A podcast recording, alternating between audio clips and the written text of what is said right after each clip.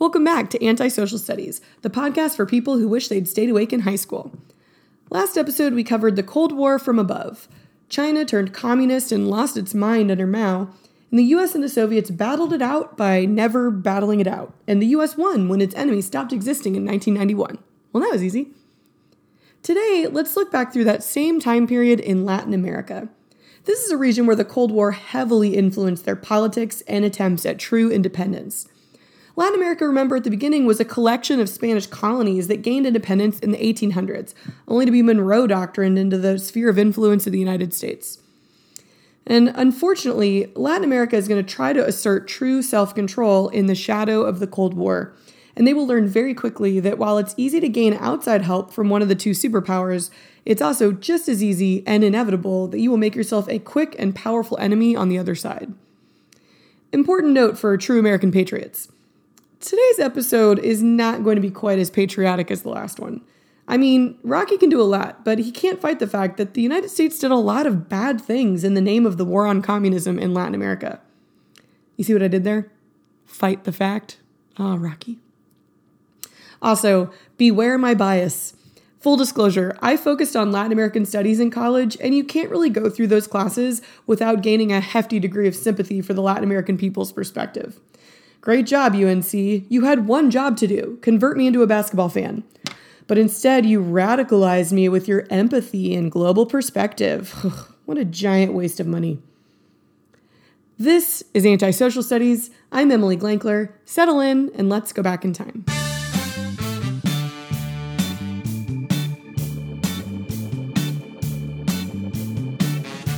Act 1 20th Century Latin America. So, remember the tension between military governments and the peasants that I mentioned popped up during and after their revolutions? Yeah, that tension never went away. Remember that a lot of countries gained independence under the direction of military juntas that formed to rule on behalf of the true king while Napoleon was Napoleoning all over Europe.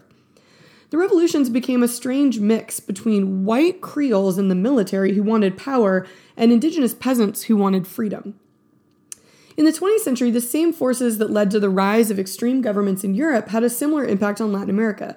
The Great Depression and the rise of leftist socialist groups prompted a lot of militaries around Latin America to take direct control of the government. A lot of these military dictatorships were attracted to fascism, or at least elements of fascism, as witnessed in Italy and Germany during World War II. This is why, after the war, so many Nazis fled to South America. They knew that they would find semi sympathetic governments who were also anxious to gain technology and scientific knowledge to help advance their economies and get out of the US's shadow. Over 9,000 Nazi officers and collaborators fled to South America in the years after World War II. Many went to Brazil and Chile, but over half went just to Argentina. Why? Well, first, there were a ton of German immigrants already in Argentina before the war, so they kept close ties with the Nazi government. Plus, these governments were all fascist leaning, especially with the rising socialist and communist movements across the region. Juan Perón was a military general who took power in Argentina from 1945 to 1955. During his first presidency, he established escape routes to help get Nazis out of Europe and into Argentina. Now, as far as we know, his wife Eva Perón had nothing to do with this, but it still puts the musical Evita into a slightly different light. Don't cry for me, Argentina? Yeah, we won't. Side note the South Americans and the Russians, remember the aliens? They weren't the only ones recruiting Nazis. In the United States, we had an innocuously named Operation Paperclip. After World War II, U.S. Army special agents recruited over 1,600 German scientists and technicians, many of whom were Nazi members and even Nazi leadership. The world's first long range ballistic missile was developed in the U.S. by a German aerospace engineer. So, military dictatorships rose across Latin America. Why? Well, there was a lot of social unrest in the post war world. Especially as communist ideology was spreading around the globe, peasants and workers who had long been at the bottom of the social hierarchy saw an opportunity to complete their ancestors' original vision of revolution. Enhanced by growing worker mobilization and socialist movements, the upper classes and their money flocked to the military governments to protect their power and privilege. Unfortunately, this process also had a racial element thanks to the caste system we discussed from the Spanish colonial era. Most of the people in the top social classes were whites or mestizos, while most of the groups at the bottom were of indigenous or African descent. It's similar to the United States, even though on paper all citizens were equal, race and socioeconomic hierarchy were, and still are, strongly correlated. These military dictatorships were brutal. For example, in Argentina, years after Juan Perón's rule, the military government had a war that was actually so bad it was just called the Dirty War. In the 1970s, the government hunted down political dissidents and anyone associated with leftist causes. Around 30,000 people just disappeared. They are known as los desaparecidos. It's still not known what happened to a lot of these victims. They were often young students, journalists, and activists, although it's generally assumed that they were tortured for information and killed. Some newly declassified documents talk of people being flown out on military planes far into the Atlantic Ocean and dropped into the water still alive. A group of women known as Los Madres de Plaza de Mayo protested and marched on the government in the late 70s, demanding to know what had happened to their children. Facing intense backlash from the government, I mean, the founder of the movement was kidnapped, tortured, and killed, these women continued protesting far beyond the fall of the dictatorship. Although most of the men involved in the dirty war are serving life in prison for their crimes, the organization of Los Madres continues to be active in promoting human rights around the world. Don't mess with moms, man. Oh, and by the way, the US secretly backed this military dictatorship in Argentina. Yeah. Secretary of State Henry Kissinger gave the government the green light that would have the US's support in its fight against socialism. It's important to note that one, most Americans knew nothing about this. We only learned about it from an expose written in the late 80s. And two, there were American diplomats who tried to stop it. U.S. Ambassador to Argentina, Republican Robert Hill, worked behind the scenes to prevent the human rights abuses by the military government under threat of being fired by Kissinger, but obviously he was unsuccessful. So, this begs the question why did the United States support these brutal dictatorships? And not just in Latin America, by the way, but we'll get there next episode. Well, all you really need to know is who was on the other side. In most of these countries, military dictatorships arose in opposition to the rise of populist and socialist leaders. I haven't mentioned it up until now, but a large part of communist ideology is anti imperialism. This is somewhat ironic considering the Russians themselves built up their own sort of empire, but oh well. Communism, or really far left socialism, was appealing to a lot of Latin Americans for some very legitimate reasons. First, they have felt like they were under the thumb of some Western empire since 1492. First Spain and Portugal directly, and then indirectly by the United States. Remember our nickname, the Bully of the North? Second, the Latin American economy was set up very unfairly for most of the population. The modern agricultural economy, for example, was still based on the colonial encomienda system. So a few men owned most of the land while peasants worked that land for very little. And even worse, as the US's influence grew, a lot of this land was bought up by American corporations. Similarly, in the urban economy, governments were attempting to industrialize so that they wouldn't have to rely on other countries to import manufactured goods. They were doing okay during the Depression and the war, those 15 years sort of paused the expansion of the Western economy and started to allow smaller countries to catch up. But once the war was over, the US began pushing neoliberal economic policies that tried to integrate the global economy more than ever before. This was good for the US, who had a thriving economy and he wanted to go out and sell all of its stuff, but it was really bad for the third world, who was still behind and thus was forced to provide just raw materials and cheap labor to the industrialized world. So, when socialists rose up across Latin America calling for revolution, people, especially peasants and people of African descent, listened. But so did the United States. Uh oh.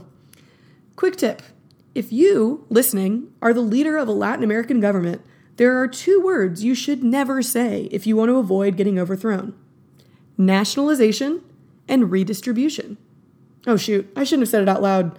If my podcast ends suddenly, you know that the CIA got me. Tell my story. Nationalization means taking land or other assets that were privately owned and nationalizing them, or taking them for the government. This is definitely a socialist idea and was not popular if you were the owner of said land or other assets that are being taken away. That makes sense. On the flip side, this is a very popular idea if you belong to a nation that had most of its land or other assets controlled by foreign companies for the last few hundred years. Just saying. So, throughout the 20th century, a lot of politicians gained popularity by calling for nationalization of things like oil and other large scale industries like mining, banking, or even agriculture. Uh oh. Studying history is a lot like watching a scary movie and constantly yelling at the characters to not go into the basement. Like, no, Allende, don't call for nationalization of industry, stay with the group and get out of that house. So, the real sticking point across Latin America wasn't mining, it wasn't healthcare, it wasn't even oil. It was bananas. And no, not like, whoa, things were crazy, it was bananas. Like actual bananas.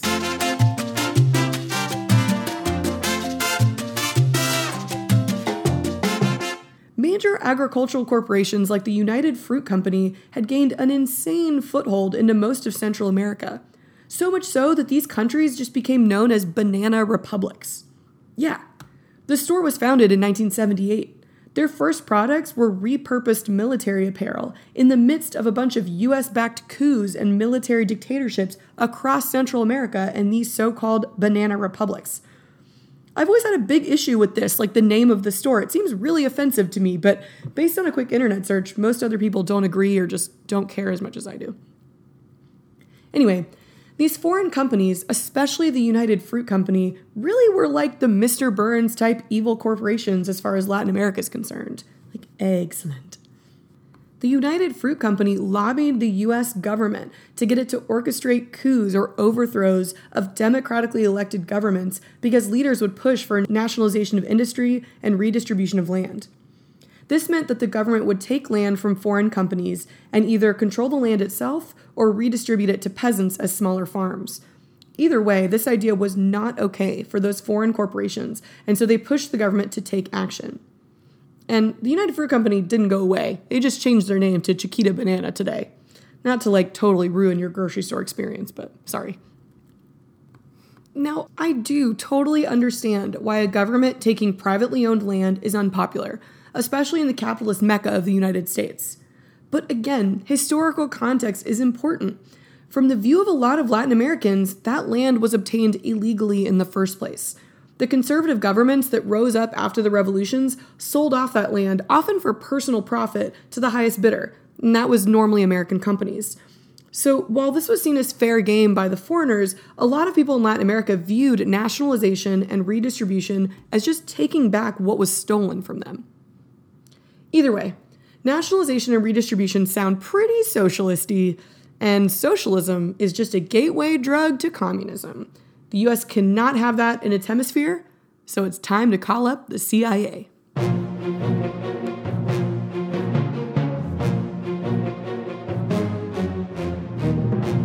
Act 2 The Cold War in Latin America. So, how did the US support the fight against communism in Latin America? Well, they sent money and weapons to governments fighting against leftist governments or insurgencies. A more direct example is that they invited many officials from those governments to the prestigious U.S. Army School of the Americas. Located at Fort Benning in Georgia, the School of the Americas provided military training to government personnel from U.S. allied countries across Latin America. It was founded in 1946, just one year after the end of World War II. Man, the Cold War was on in Latin America. After 1961, its goal was specifically to teach anti communist counterinsurgency training. Hundreds of military officials were all educated as they helped support conservative governments across Latin America. At the school, they learned how to fight against guerrilla movements, how to use all the weapons the US was also giving their governments, and how to use torture in the fight against communism. Several Latin American dictators were educated here, and let me tell you about a few. First, there's Colonel Domingo Monterrosa from El Salvador, he was responsible for the El Mozote massacre of 800 civilians during the Salvadoran Civil War in 1981. Other military officers from El Salvador were also responsible for the assassination of Archbishop Oscar Romero and other Jesuit priests who resisted the dictatorship. Or maybe there's Franck Romain from Haiti. He led a special operations unit organized by the Haitian dictator that assaulted and burned down a church in 1988 with dozens of people inside. More recently, Colombian Colonel Alberto Quijano attended the school. He was arrested in 2007 for providing security and mobilizing Colombian special forces in support of Don Diego, the leader of the Norte del Valle cartel and one of the FBI's 10 most wanted criminals. Whoops. Now, I'm not saying that these people were told to do these terrible things by the US military. I'm sure, and for the sake of my patriotism, I have to believe that they weren't. But I am saying that they were trained and supported by the US military in the name of the war on communism. Human rights activists have closely monitored the School of the Americas for years and its graduates, documenting crimes committed by officers who came through the school. And the school was eventually closed in 2000. Oh, but I mean, it reopened one month later, but they changed the name to the Western Hemisphere Institute for Security Cooperation. I guess they figured the longer the name, the more likely people would just give up and leave them alone. But not this girl. I see you, School of the Americas. So, how else did the US fight the Cold War in Latin America? Well, when a government would start to say the words you can't say if you don't want to get overthrown, the US would send in the CIA and we would have a good old fashioned coup. Sometimes these military overthrows were actually instigated by the US, but more often, the US just sent support to already existing conservative groups, often the military. And unfortunately, there are a lot of instances of this happening, but let's look at one example. In 1944, the Guatemalan people overthrew their authoritarian government and established a democracy. This new government introduced things like the minimum wage and universal suffrage, starting Guatemala on the path toward liberal democracy. In 1951, Jacobo Arbenz was elected president and he started calling for land reform. Oh no! Don't go in the basement, Arbenz, there are bananas down there! To be clear, he did not propose taking land that was already being used, but just taking uncultivated land and giving it to landless peasants. The owners of the land would be compensated, and in the end, the reform only affected like 1,700 out of 350,000 land holdings in the country. Arbenz passed reforms that outlawed abusive labor practices, which the United Fruit Company had been using for decades in the country. All of this combined to get Arbenz overthrown. Not by the people of Guatemala, they loved his reforms. But under President Eisenhower, the CIA implemented Operation PB Success. They funded, trained, and armed an army of Guatemalans to overthrow the democratically elected government. Guatemala City was bombed, and the U.S. blockaded the country with its navy. The coup was also supported by a U.S. funded campaign of psychological warfare. Radio stations broadcasted anti government propaganda and a false version of the coup, portraying it as a national revolution. The CIA sent death notices to communist leaders for 30 days in a row, they would paint messages on their houses like, you have five days left, and sent them coffins and nooses to intimidate them. After briefly attempting to arm civilians and resist, Arbenz resigned in 1954 and a dictatorship was instated. This new government banned opposition parties, imprisoned and tortured political opponents, and reversed all of the social reforms of the democracy. 40 years of civil war followed in Guatemala between leftists and the military, including a genocide of the Mayan population in the country, often called the Silent Holocaust. So, there's that. And just in case you were thinking, well, that's bad, but I mean, communism, right? No, Arbenz was not a communist, and the government found no evidence of Soviet influence in the country. And man, they looked for it. The international community condemned the coup and US involvement, which prompted another government operation called PB History. They scoured all of our Arbenz's communications for any evidence that could justify the coup, and they didn't find anything. What they did learn was that in the future, if they wanted to get involved, they would have to be more secretive. So, since we don't have time right now to go over every other example of the US helping take down a popularly chosen government, let me just list a few more. 1961, the US backs Dominican dictator Rafael Trujillo. After his assassination, the US sent 22,000 American troops to the Dominican Republic to help the military oust the new democratically elected president. 1964, Operation Brother Sam helped overthrow the president of Brazil and install a military government that would rule the country for the next 20 years. 1973, Kissinger brags that the U.S. created the conditions for the coup overthrowing democratically elected Salvador Allende in Chile. The U.S. publicly criticized the subsequent regime of dictator Augusto Pinochet while secretly sending support. During Pinochet's 16 years in power, 3,000 people were executed, 80,000 people were sent to internment camps, and tens of thousands were tortured by the government. 1975 the U.S. implements Operation Condor, a campaign of political repression and state sponsored terror across South America meant to eradicate communism from the continent. At least 60,000 people were killed, including union and peasant leaders, students and teachers, priests and nuns, and intellectuals and suspected leftists. The 1980s. The U.S. arms and supports the Contras in Nicaragua, a collection of right wing rebel groups fighting the socialist government. More on that one next episode. So, yeah. Remember when I said this episode wouldn't be quite as patriotic? Believe me, my intention is not to just hate on the United States, although I get that it seems that way right about now. But I just believe it's really irresponsible to only teach about the good stuff. If we look back and think of the Cold War as just a very scary, very tense philosophical debate, then that's irresponsible. I also think it's problematic to keep calling it the Cold War because, yeah, the US and the Soviet Union never fought, but almost everywhere else in the world did. I also think it's important as Americans to learn this side of the story because Latin America is an incredibly important region for the United States. As allies in the hemisphere, potential trading partners, and the source of a lot of immigrants to our country. We have to learn their side of the story to understand just how much the decisions that we make in the United States, which may seem like a really good, logical idea on our side of the border, have enormous impacts and ripple effects to our neighbors in the South. So, after the Cold War ended, support for these military dictatorships went out of fashion. Slowly, they were dismantled, and new democracies have been growing in their place, but these democracies have a lot working against them. Mostly a long tradition of corruption, corporate interference, and the threat of being ousted if their decisions are unpopular. But one Latin American country did successfully avoid US overthrow, but it wasn't for a lack of trying on our part.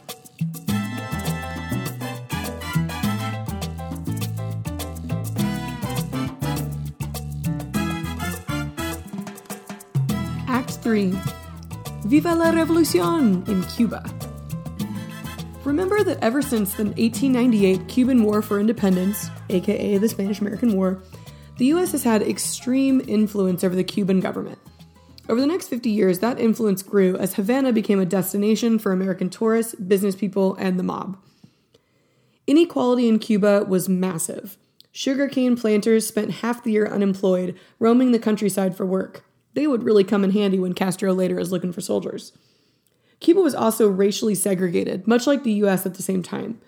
Even their dictator, Fulgencio Batista, who's a mulatto, was denied entry into one of Havana's most exclusive clubs. Cuba was essentially two different worlds the glittering Havana that lives in the memory of many exiles and the beautifully annoying song by Barry Manilow, and rural Cuba that was more like an impoverished third world country. The reason the US was able to assert so much influence was because, of course, it was supporting a brutal dictatorship that allowed American companies to run rampant in Cuba. 1950s Cuba was run by Batista, an effective leader turned dictator. Backed by the US government, he suspended the Constitution, controlled the university, the press, and embezzled tons of money. He aligned himself with wealthy sugar planters, and the US slowly took control of more sugar plantations, and by the end of his rule, over 70% of the arable land in Cuba was owned by Americans. On top of this, the American mafia controlled the gambling, drug, and prostitution businesses in Havana. The Hotel Nacional in Havana, where I stayed for one night, no big deal, became a sort of headquarters for the American mafia. They even hosted the Havana Conference in 1946. This was a historic meeting between the US mafia and the Cosa Nostra, or the Sicilian mafia. American companies were awarded lucrative contracts by the government, and Batista and his supporters made tons of money allying with the Americans, all while the inequality between the rich and poor grew exponentially. All of this is to say that when Castro and Che come along, there are a lot of people who are more than willing to overthrow the Batista regime. President Kennedy said it best quote, I believe there is no country in this world, including the African regions, including any and all the countries under colonial domination, where economic colonization, humiliation, and exploitation were worse than in Cuba, in part owing to my country's policies during the Batista regime. I believe that we created, built, and manufactured the Castro movement out of whole cloth and without realizing it. 1963. There are also a lot of people at the top of the Cuban hierarchy who will lose an enormous amount after the revolution. Many of them are still in Florida and still bitter about what they lost to the communists. And they also have a lot of money and have formed a very influential lobby that still to this day pushes the US government to maintain the embargo on Cuba. We'll get there in a second. So, who were Fidel Castro and Che Guevara? Fidel Castro was the son of a Spanish immigrant and sugarcane farmer in a province mostly controlled by the United Fruit Company. Ugh, again with the damned United Fruit Company. Fidel attended Havana Law School where he was radicalized. Learn a lesson from Lenin, Mao, and Fidel, parents. Do not send your child to college or they will become a communist revolutionary. He practiced law and was up for election in the Cuban House of Representatives in the year that Batista suspended the Constitution and canceled the election in 1956. Castro attempted a rebellion by attacking the Moncada barracks, but it failed and he was imprisoned. In this way, his story is pretty similar to Hitler's, although his ideology is extreme left, unlike Hitler's extreme right philosophy. Like Hitler, Castro was released from prison soon after, partly because he was such a charismatic speaker and he gained influence during his impassioned defense while on trial. It was during this trial that he made his famous quote, Condemn me, it does not matter, history will absolve me. Fidel left for Mexico, where he was exiled, and he and his brother met up with a young Argentine doctor. Ernesto Che Guevara was a medical student in Buenos Aires, but he became radicalized when he traveled around the Americas on his motorcycle. Immortalized by his own motorcycle diaries, Che saw hunger, poverty, and disease. And he blamed much of the suffering of the Latin Americans on US imperialism. This wasn't totally unfair, especially considering that he was in Guatemala when the US backed coup occurred, overthrowing democratically elected Arbenz. Che ended up in Mexico City where he met the Castro brothers. They joined together and created the 26th of July movement, named after the attack on the Moncada barracks, and they set off for Cuba on a yacht named the Grandma. Yeah, probably not quite as badass as they would have hoped. The Cuban Revolution started out pretty lackluster. There were just 80 people on the ship, and soon after they landed, they were attacked by Batista's men. Only 20 people survived, and they escaped to the Sierra Maestra Mountains in eastern Cuba. Although it's romantic to tell the story as if there were literally only 20 people at the beginning of the revolution, that's not really true. There were a lot of members of the movement who hadn't been exiled to Mexico, and they were ready to start the revolution upon Fidel's return. The fighting grew in the rural countryside. Like Mao, Fidel gained a following amongst the peasants before he eventually took on the cities, where Batista had the advantage. Their guerrilla warfare was successful in the countryside. During one battle, the Battle of La Plata, Castro's forces defeated a battalion of 500 men while losing only three of his own. Fidel Castro organized his rebel fighters into various columns led by himself, Che Guevara, Camilo Cienfuegos, and the student led Revolutionary Directorate. From various positions across Cuba, they advanced on Havana and won a series of battles. News of these victories caused Batista to flee to the Dominican Republic on January 1, 1959. Fidel Castro and his army marched into Havana on January 8th, the new rulers of Cuba. With the establishment of the new government, punishment of those linked to Batista's government began almost immediately. Arrests, torture, plus the execution of around 600 people found guilty by revolutionary courts all occurred within the first months of Castro's rule. Elections promised by Castro were continuously postponed. However, it was not clear at the beginning that Castro was a communist. This is hard for us to understand now because we so associate communism with Castro's Cuba, but he had not openly declared himself as anything more than a revolutionary who wanted to get rid of the Batista government. In fact, the United States was one of the first governments to recognize the legitimacy of the new Castro government, hoping to keep Cuba as an ally, especially since there were so many American corporate interests on the island. But the US would not go so far as to send financial help to the new government, and so Castro began new taxation, forced lending to the government, and land reform. Uh oh. All land holdings that exceeded 1,000 acres were taken by the government. This was overseen by Che Guevara. Landowners were paid in government bonds that could not be cashed in for 20 years. Cuba's economy was in a nosedive as investment dropped, unemployment rose, and the people defected and left the island left and right. In 1960, Cuba signed a trade pact with the Soviet Union and a year later, President Eisenhower severed all ties with Cuba, one of his last acts as president. Also in 1961, 1,500 Cuban exiles, under the direction and training of, you guessed it, the CIA, were sent back to the island to start a counter revolution.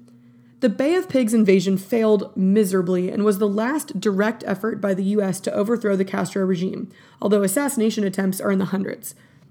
It wasn't until the end of this year in 1961, after the Bay of Pigs, that Castro officially declared himself a Marxist. The Cold War was on in Cuba. Side note The US tried to assassinate Castro so many times that historians have had to separate the attempts into five phases. The CIA met with the heads of the Chicago and Miami mafia, both of whom were on the FBI's most wanted list at the time, and they offered them $150,000 to help them get access to Cuban officials who could poison Castro's food. Among other attempts, the CIA tried poisoned cigars, exploding cigars, an infected scuba diving suit, along with a booby trapped conch, conch shell at the bottom of the seafloor where Castro liked to dive. The CIA also tried to assassinate his character. They tried giving him thallium salts to destroy his famous beard. The CIA laced his radio studio with LSD to disorient him during his regular broadcasts and damage his credibility. As recently as 2000, the government placed 90 kilograms of explosives under a podium in Panama where he was scheduled to talk. All of these attempts failed. Castro once said, quote, "If surviving assassination attempts were an Olympic event, I would win a gold medal." The height of the Cold War, of course, occurred on the island of Cuba in 1962. This was the closest the US and USSR ever came to actual nuclear conflict. So, after the failed Bay of Pigs invasion, the Soviets secretly agreed to start placing nuclear missiles into Cuba to protect them from future US intervention. President Kennedy knew that the Soviets were arming the Cubans with defensive weapons, and he was okay with this. But in October 1962, U 2 spy planes took photos of sites for ballistic nuclear missiles, proving that Khrushchev had lied to Kennedy about only arming them with defensive weapons.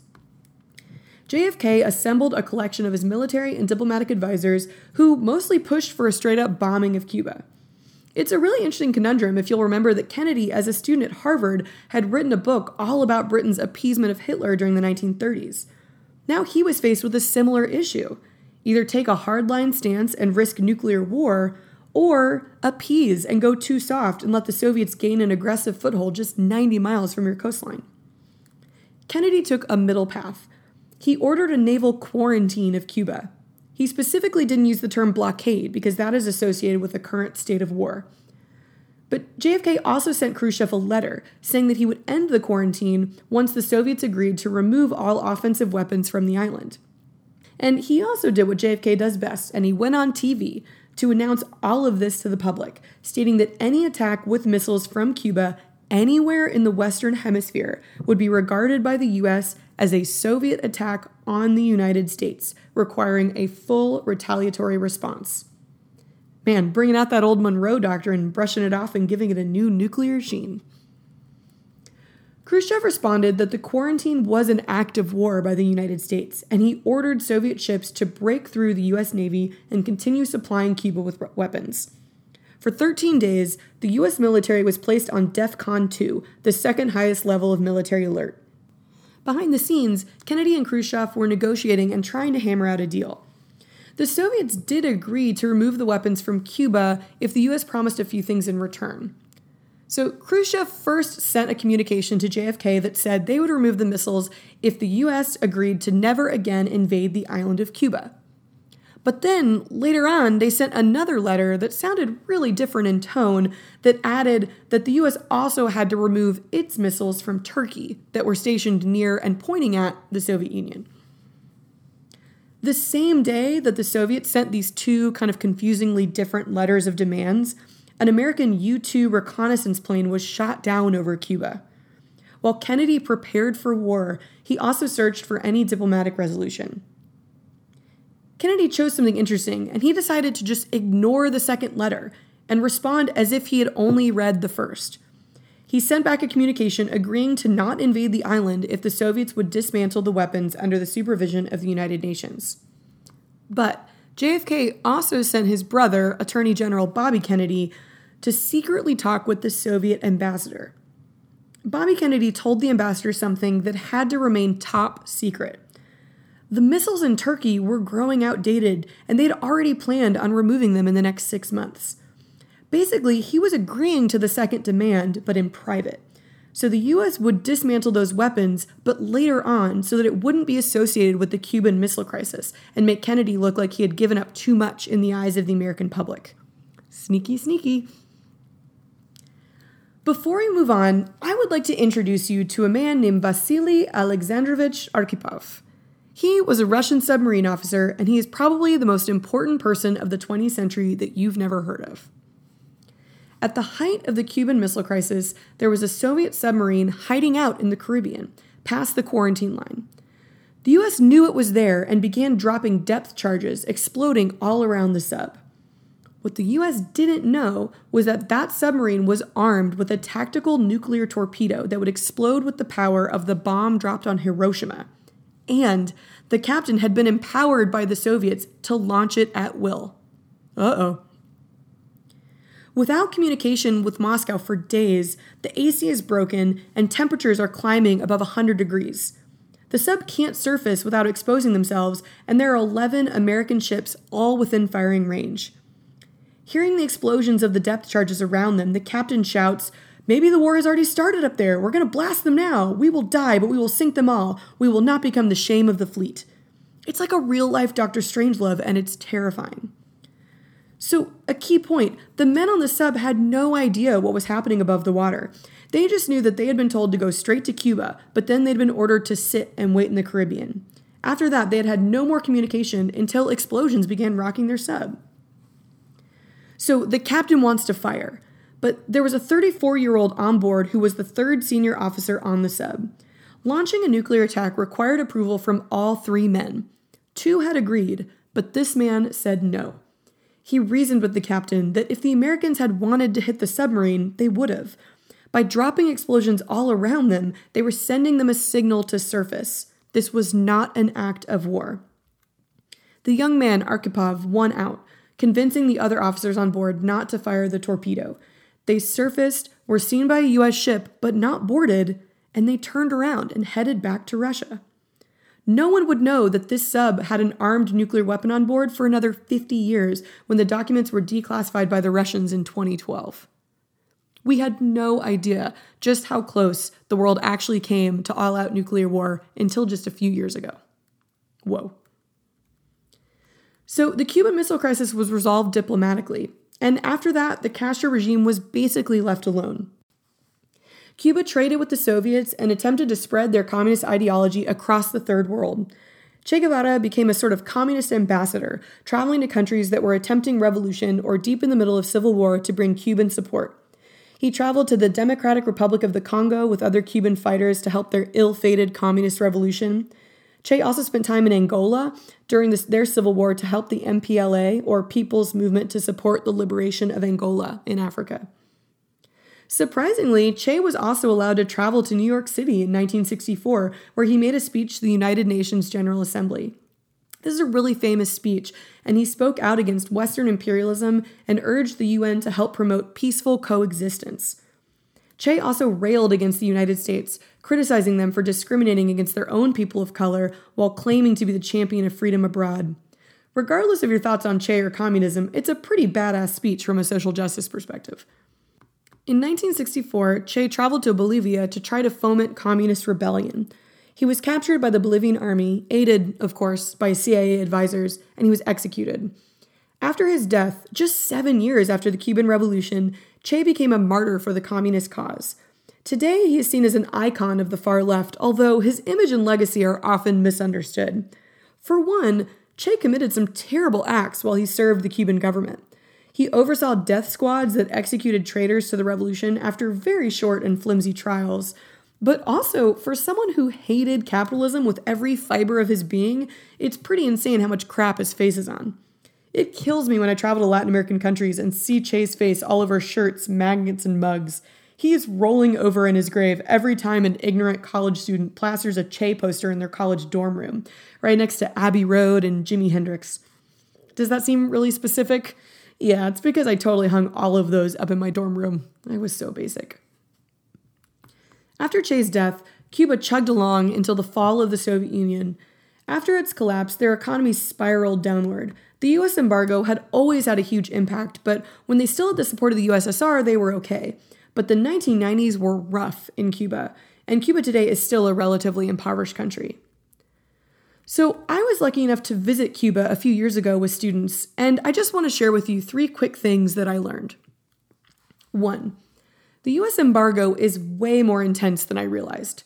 I thought it just meant that Americans can't do business with Cubans, but it's more than that. The US won't do business with anyone in the world who does business with Cuba. So we met a few engineers while we were there who were just trying to get a loan for their company, but no major international bank would do it because then that bank couldn't do business anywhere in the US or with any American companies. Whoa. Two, Cuba is probably the closest any country has gotten to truly trying to implement communist ideology. The government oversees everyone's paycheck, housing, healthcare, and education. And even though everyone is guaranteed all of those things, they aren't all completely equal. Like the engineers we met get paid more than the bus drivers, and they get nicer government assigned housing. So everyone has a place to live, but some of those places are really rough. But the Cubans are incredibly proud of what they've accomplished. They have made enormous efforts to protect and regenerate their environment that was destroyed by industrial farming before the revolution. Our tour guide marveled at the fact that her son would go to the same school and have the same educational opportunities as sons of the elites. They offer free college tuition to any student in the country who qualifies through their intense exam system. So, truly, anyone can become a doctor or engineer if they are the most intelligent and the hardest working.